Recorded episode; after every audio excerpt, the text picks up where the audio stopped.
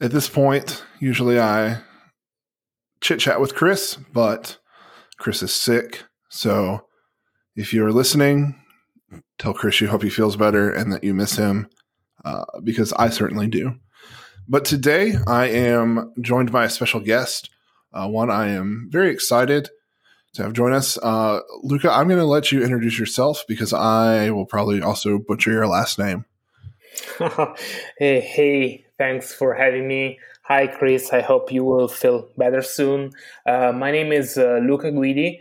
Uh, I'm a Ruby developer from Rome, Italy. And you may know me probably for my open source contributions, mainly Redis store in the past, and now Hanami, which is a full stack web framework for Ruby, of course.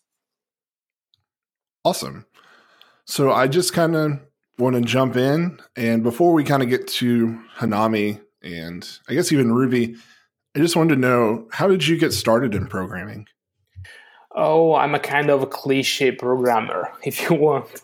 Uh, so yeah, I was I sparked my interest in computers and technology since I was a, uh, a kid with video games first.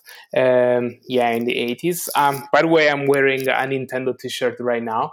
I know you cannot see that, but you know, that is the kind of cliche I was talking about. And um, yeah, that was Nintendo first when I was a kid. And then I've got my first computer class after uh, the elementary school and since there i started to program with you know basic basic the, the language you know?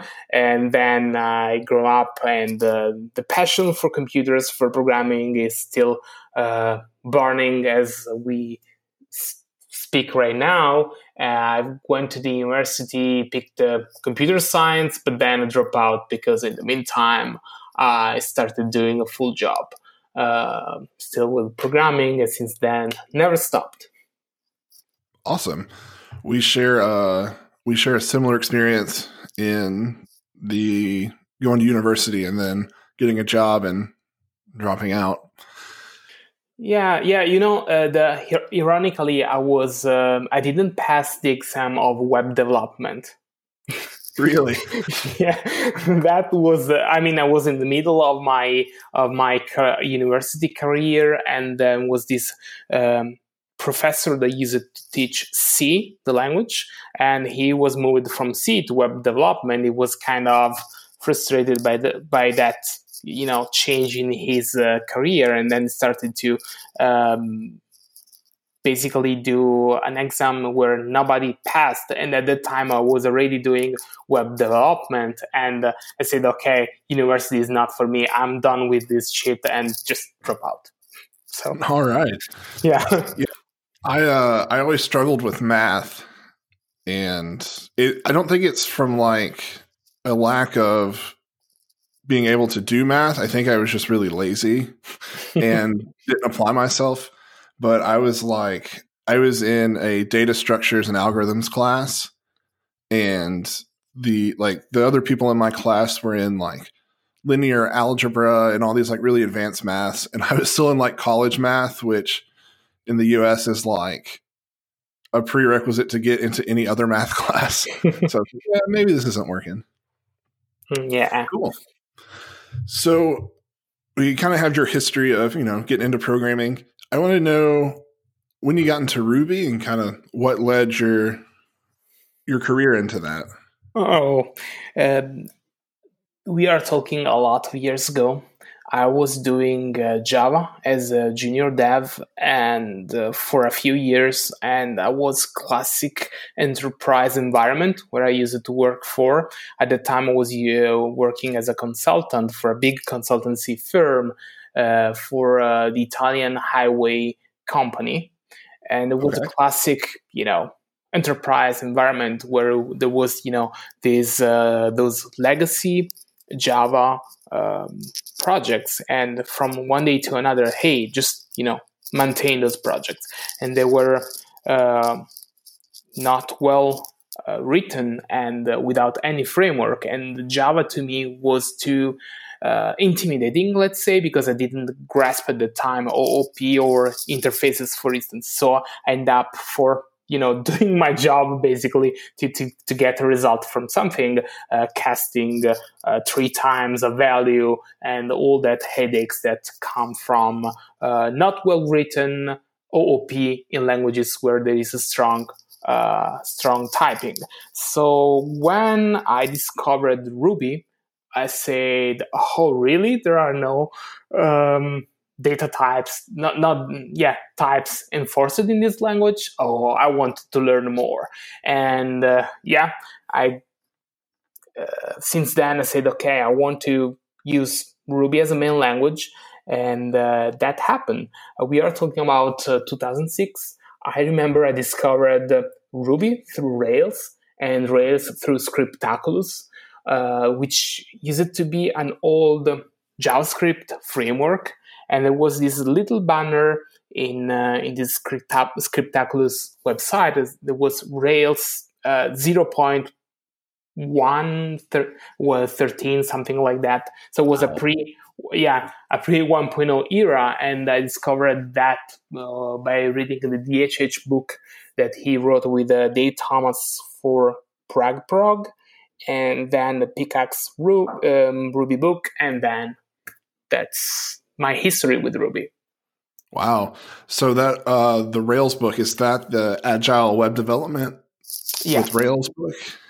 That one, exactly. Wow. I, I didn't know that existed like pre 1.0 because that book is still around. Like they upgraded every Rails version. Oh, okay.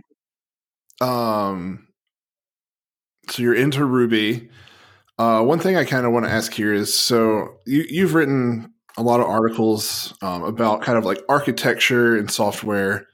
Um, you've also created an entire like web framework, which we'll also get into in a little bit. Um, but you mentioned you made the shift from kind of like from Java into Ruby, and that was kind of early on in your career. What kind of led you to like learn about, uh, for lack of a better term, you know, software architecture and patterns? Was that all in Ruby, and what was that experience like?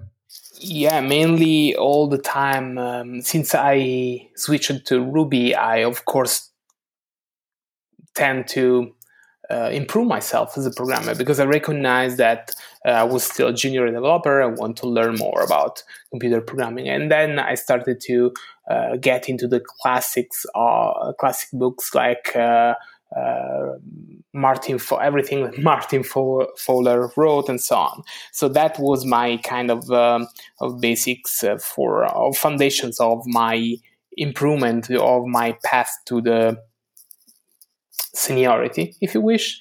Um, yeah, uh, and then it was the realization uh, on my day job that say, okay, this is not working properly. It's hard to maintain this piece of this piece of software. Let's see how can I apply the knowledge that I'm reading on the books to improve the software, and that worked uh, most of the times. Um, and then um, it was mainly with uh, with Ruby. Um, but then lately, in the last few years, because I'm doing part of, as part of my job, I, I write some uh, Go code. I started to look at you know a completely different language and start to learn how can the principles of Go can be applied to Ruby as well. Uh, not not uh, something really specific, but uh, spreading the day job into different languages helps you to uh, keep a fresh eye on uh, on Ruby. Yeah, that's awesome. That's been kind of a thing I'm learning lately too, um, because you know, in the day I just work in Ruby, but like last couple of years, like everybody, not everybody, a lot of people talk about like you know functional programming, and they start to like it's like it's being rediscovered, and people are kind of preaching the benefits. Um, and there's a lot of things I'm like learning like paradigms in there that I kind of like I start to apply in Ruby. And you know you can't just like pick up functional programming and just like put it into Ruby. But things like dry-rb and and ROM and things like that and um uh, even some of the Hanami stuff like is starting to like make me feel like I'm writing you know different Ruby and sometimes better Ruby Oh, thank you. Uh, well, uh, speaking of uh, functional approach, let's say in Ruby, uh, I started looking as well. Uh, also because uh, I we are doing a, you know a really really close collaboration with Dry and ROM since a few years now, and yeah, I discovered that basically nasty bugs that may happen in large applications are sometimes due to um, unnoticed mutation of uh, objects. Uh, so having uh, one of the borrowing one of the principles from functional programming like immutability helps you to reduce the amount of bugs or another um, structuring the objects following a strict pattern of um, passing uh, dependencies to the initializer of an object and params to the main method, which usually is call, helps you to to draw a line in distinguish between the dependencies and uh, what is the data that you are passing on and you are manipulating. That clear distinction distinction sorry uh, helped me a lot in my day job where I partly use Hanami to write better uh, maintainable Ruby code in general. That's awesome. Yeah, there's a I can't remember if it's Tim Riley. Um, I can't remember who it is exactly. Somebody has a talk on like functional programming uh, in Ruby or like applying the applying those principles, and they talk about when you have like a, a, Ruby class and you give the dependencies like initial initialization. So whether that's like the constructor or some kind of like container or like dependency injection, they talk about you have this object that's like reusable because uh, the like the only, if you're doing any kind of like action on it, you're sending all the params through in a method, and so this object is just like instantiated once and called over and over again with different arguments, and I think that's so fascinating. Yeah, we are. Uh, by the way, uh, we are modeling Hanami uh, around this principle, uh, and I gave a talk as well uh, last year, I guess, um, in uh, in Moscow, and explained why that is important and um, to, to structure apps like that and how we are going to follow those principles and apply uh, to to Hanami. It's I really recommend that not not because I gave the, the, the talk, but because we start I start the um, presentation with just explaining call the the you know functions in terms of procs or a method that responds to call, and we dive I dive sorry uh, inside the the details of uh, side effects, immutability, and so on. But everything is Ruby uh, everything is simple. It's you know take i take uh, baby steps to get through that. And i again i recommend that if you are looking into are interested into functional programming uh, applied to ruby. Awesome. Yeah that's really that's really exciting to hear. So we we've kind of talked about uh, kind of the some things coming in hanami. Um, before we dig more into that i want to ask what inspired you to write? I guess at the time Lotus, uh, now Hanami. What what kind of led you to do that? Well, I recognize that uh, Rails architecture had limits in terms of uh, large, uh, in terms of maintainability of large apps. Uh, I think Rails uh, uh, is a great framework for starting new projects uh, but you are left alone when this project is one year old or you know even older. So uh, sometimes okay sorry i had a problem with the computer. Sorry. Um, I was saying you are left alone, kind of left alone. The the Rails uh, doctrine, if you want, uh, it's valid only for uh, the, the, the bootstrap of the project, but you're a, little bit alone. And I've seen uh, the the Rails uh, way applied to large uh, code bases, and they turn to be if you don't you are not a, a dis- disciplined team you end up with a you know a huge mass of controllers that are long 1000 lines of code and so on uh, so i said okay let's uh, not just complain about this but let's do something useful for the community um, just to you know as an experiment to to show that it's possible to do otherwise, to think about maintainability since day zero of your project without sacrificing productivity. So I started saying, okay, let's do this, you know, experiment, and that turned into Lotus and then Hanami. That's awesome. Uh, one thing you said I really appreciate is you were like, you know, let's not let's do something that's not just complaining. let's let's turn this into code, and I think that's cool. So uh, while we're while we're there, so you've you start kind of experimenting. What are some of the kind of key things? At least starting off, I know you've learned a lot probably the last few years, but starting off, what are some of kind of the key things you said? This is how I want to be different from Rails. Okay, again, maintainability. That means, for instance, um, one you know trivial thing what i think is it's important the lack of proper views in rails uh, that i've seen erb files cluttered over and over and i said okay this is not uh, the, the way to go let's back uh, give a kind of backend for a template and assign a view uh, a view object that is a kind of uh, context for rendering uh, a template uh, that is one thing that uh, was clear in my mind since day zero. And another thing was about um, the separation of vertical slices in your project.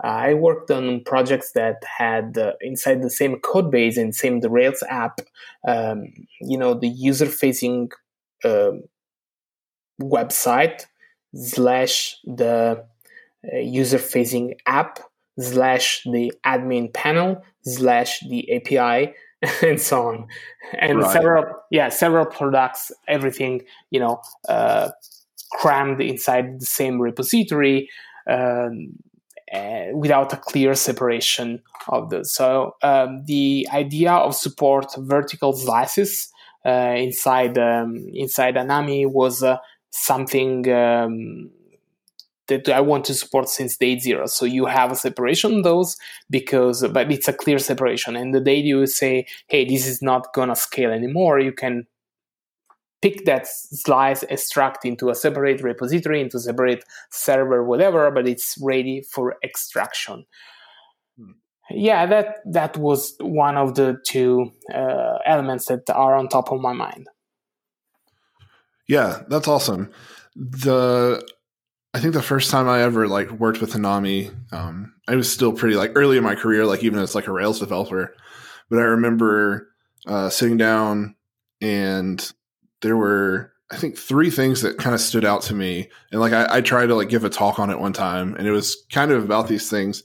The the separation of view and template um, is really like I really enjoy that because there's a lot of times like in Rails apps um, there's you know there is no like layer between the two, and so I end up using something like a decorator or presenter, um, kind of as like I don't want to put these like view related methods on the model, and I don't really like want to make a bunch of Rails helpers. Um, so yeah, I really appreciated that. Um, and also, like you said, the separation of apps, like that never really occurred to me before that because there's a lot of times I was like building these admin panels and they weren't separate apps, they were just like namespaces. So, like, the user facing app is like in the root directory, and then there's an admin directory that has a whole nother like world inside of it. And then, yeah, yeah go ahead. Yeah. Yeah, I mean, uh, uh, apart apart from the you know the mess that uh, it may happen when you're uh, in a fast pacing world like startup startups world, it may happen that you commit a lot of um, sins, if you wish, to, to, you know just cram code over code, features of features. Uh, but the point is, uh, when, when you where you allow you're too permissive as a framework, then there can be a kind of abuse, if you want, uh, from developers. Whereas uh, a framework that has more strict boundaries uh, helps you in the in the long term. I I believe, and again, I I support with Hanami the concept of monolith first, which is something uh, that uh, still Martin Fowler uh, bring to the to the computer science community. That means uh, go ahead and uh, write your monolith because it's the fastest thing that you can uh, do for your company.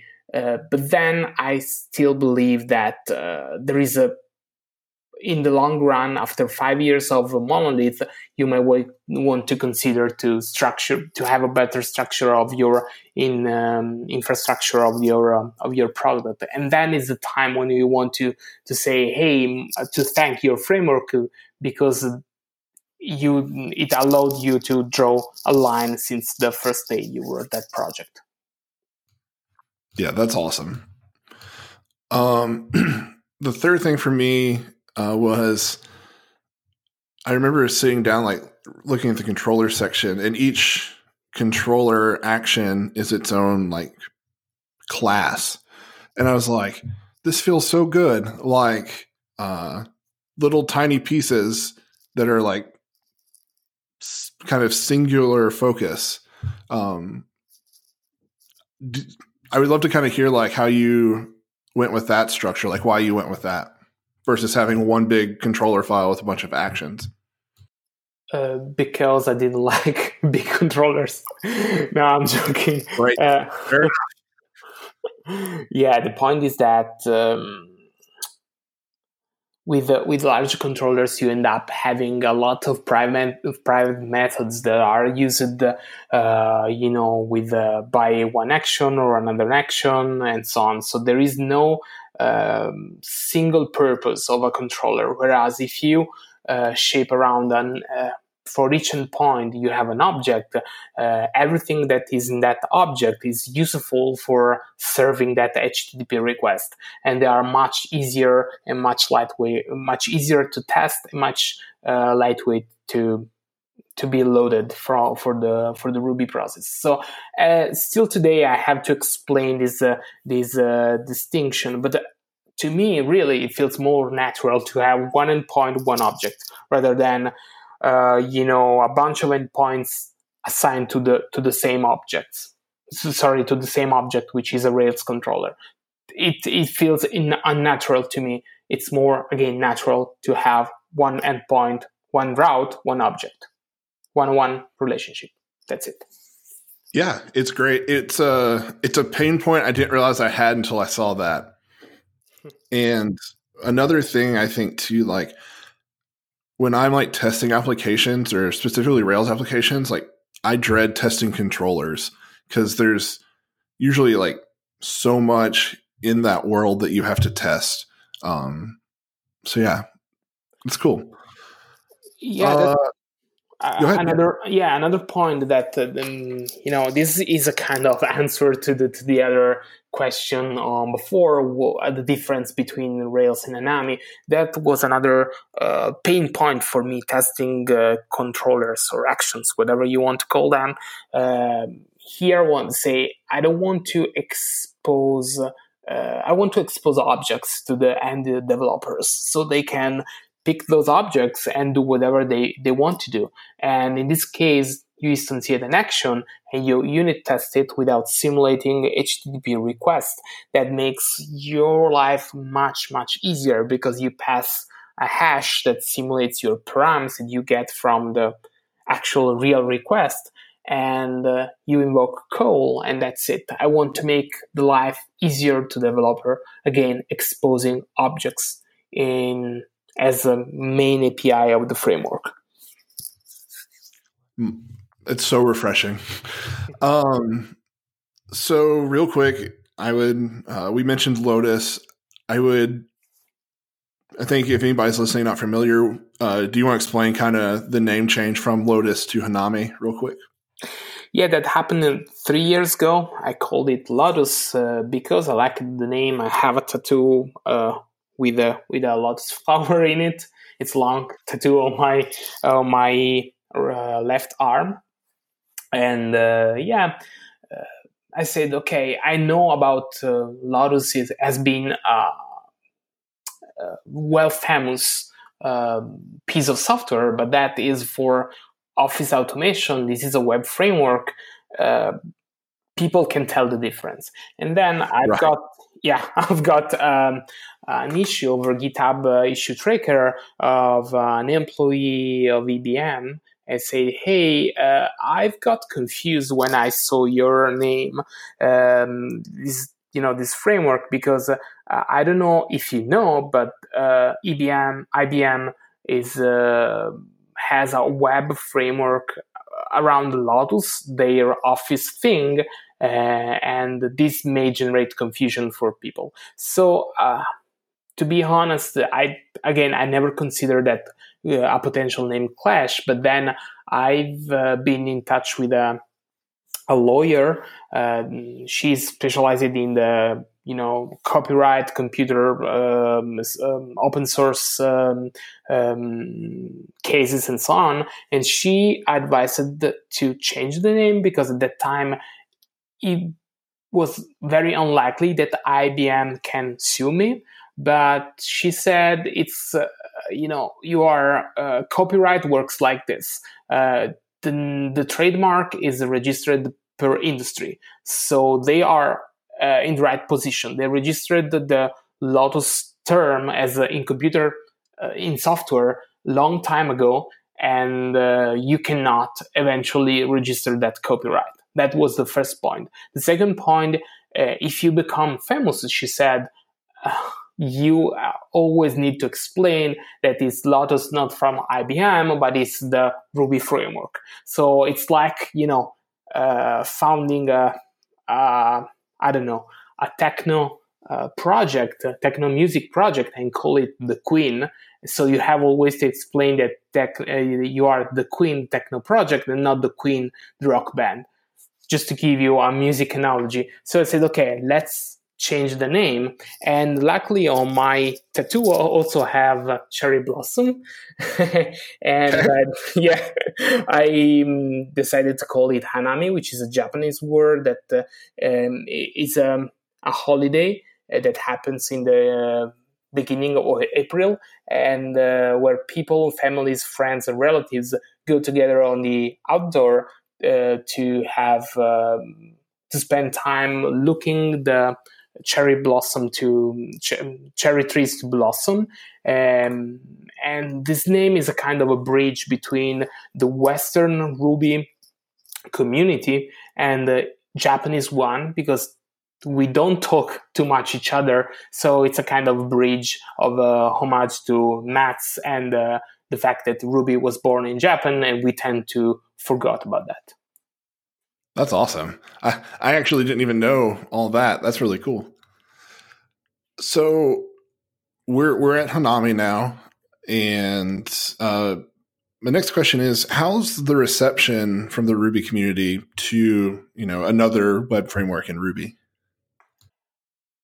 Uh, well, uh, it's uh, it's uh, again it's hard to explain those kind of points because people find uh, Rails so convenient, and uh, Rails, don't, don't forget that Rails is a framework that uh, is emulated also in other languages. They still today they try to build Rails in an, another language. So it's hard to communicate the value uh, of Hanami over time. We have a, a decent community. I hope that this community can get bigger over time. Uh, and for people, I, I, received over the time uh, this question if I want to air quotes kill Rails, it's not my goal, uh, but it's just you know to give uh, the community, to single developers, companies, um, two options. One can be uh, Rails and one can be Hanami.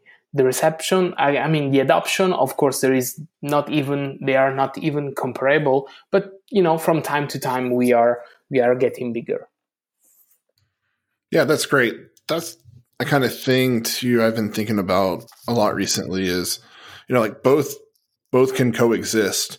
Um it would actually be um to me it would be kind of a bummer if like rails was the only way like we have no room in the ruby community for anything else. So yeah. Yeah um, you know that kind of uh, monopoly uh, you know being just with a one option is not healthy for um, communities for democracies and so on so uh, it's good to have uh, other ways to do to build uh, web apps in this case. So um, now we're kind of at this point where I want to ask. So you're on the verge of releasing Hanami 2.0, right? Yeah, the alpha version uh, will be out uh, later this month uh, with a, a, narrow set of features that we have right now in 1.3. Beware, this is just an alpha version, a kind of preview of the principles that we are applying uh, to the framework. So it won't be fully functional, but you get an idea, a sense of the direction of um, of the framework. And again, we are applying all the principles that we discussed in this uh, during this uh, this chat. Uh, that means a blend of functional approach. Um, we try to use immutability as much as possible.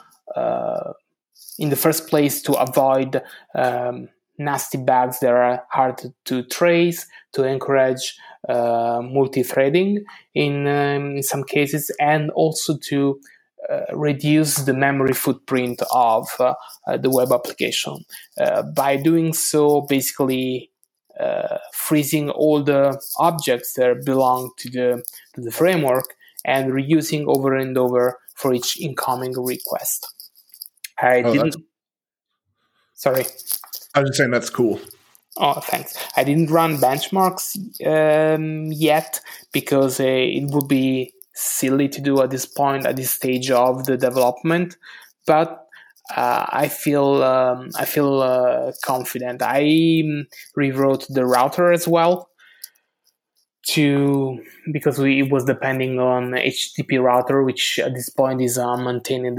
It's uh, an old gem, and this new version is uh, much faster. And by using those those prin- principles, it's also faster than uh, than 1.0. We will see uh, how it goes for the for the whole uh, Hanami projects. That's exciting. So there was. Um I think it was a blog post when 1.3 released, and it said, you know, moving forward, we're focusing on 2.0, and we're also kind of, and you mentioned this earlier, like deeply working with like the dry-rb team and the ROM team uh, for this release. Do you have maybe some specific examples of you know how you're working with them and maybe on what you're working with them?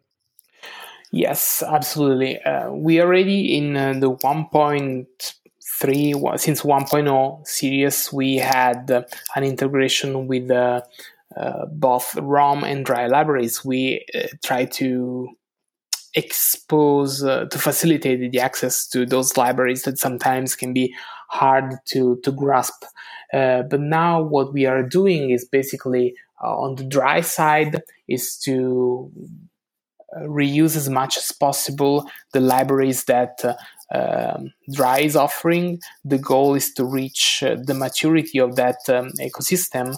So we are uh, using Hanami as uh, an example of how uh, dry gems can reach the maturity um, in terms of adopting them. For instance, for the configuration, we are planning to use dry configurable. So uh, it would be tight. Um, would be we will kind of sit the will be kind of first citizens for for the dry ecosystem and um, that helps to again to get dry more mature but at the same time for us to reduce the uh, the repetition of libraries of maintenance effort that we have between Hanami, Dry, and ROM.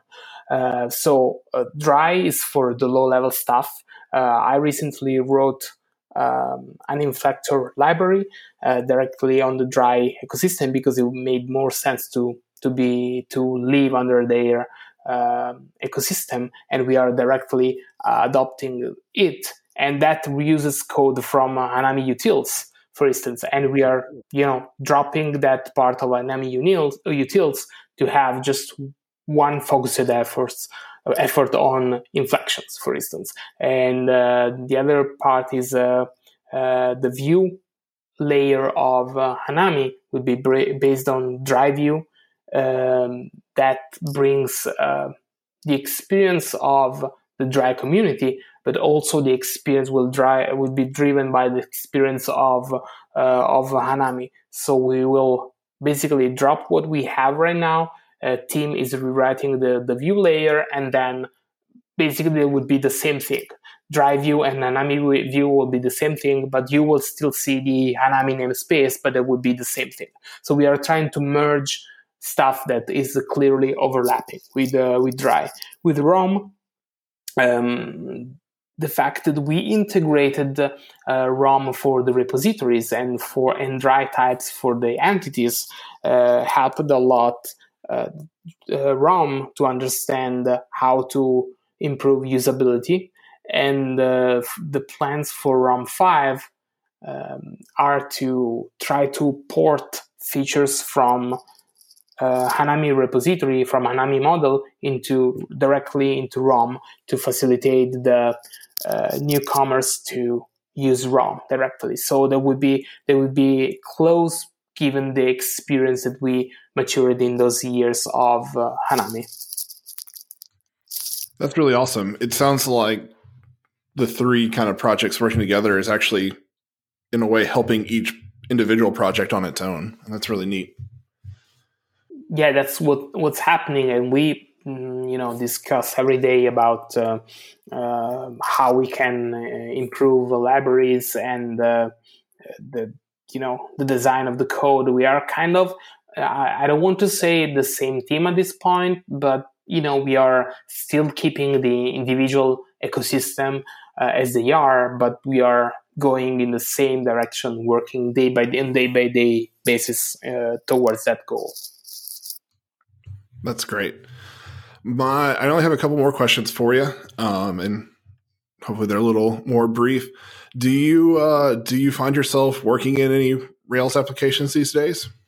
Yeah, work is my day job. I work uh, for DNSimple. We have uh, the, the, flagship product is a Rails app. Inside that, there is a Hanami mounted in it, which powers the API.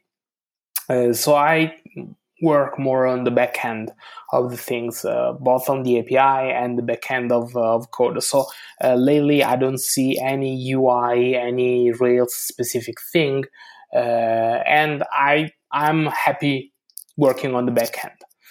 Uh, so yeah, the ecosystem is still Rails, but uh, I work mainly with with Ruby, and as I said, with a few things with Go.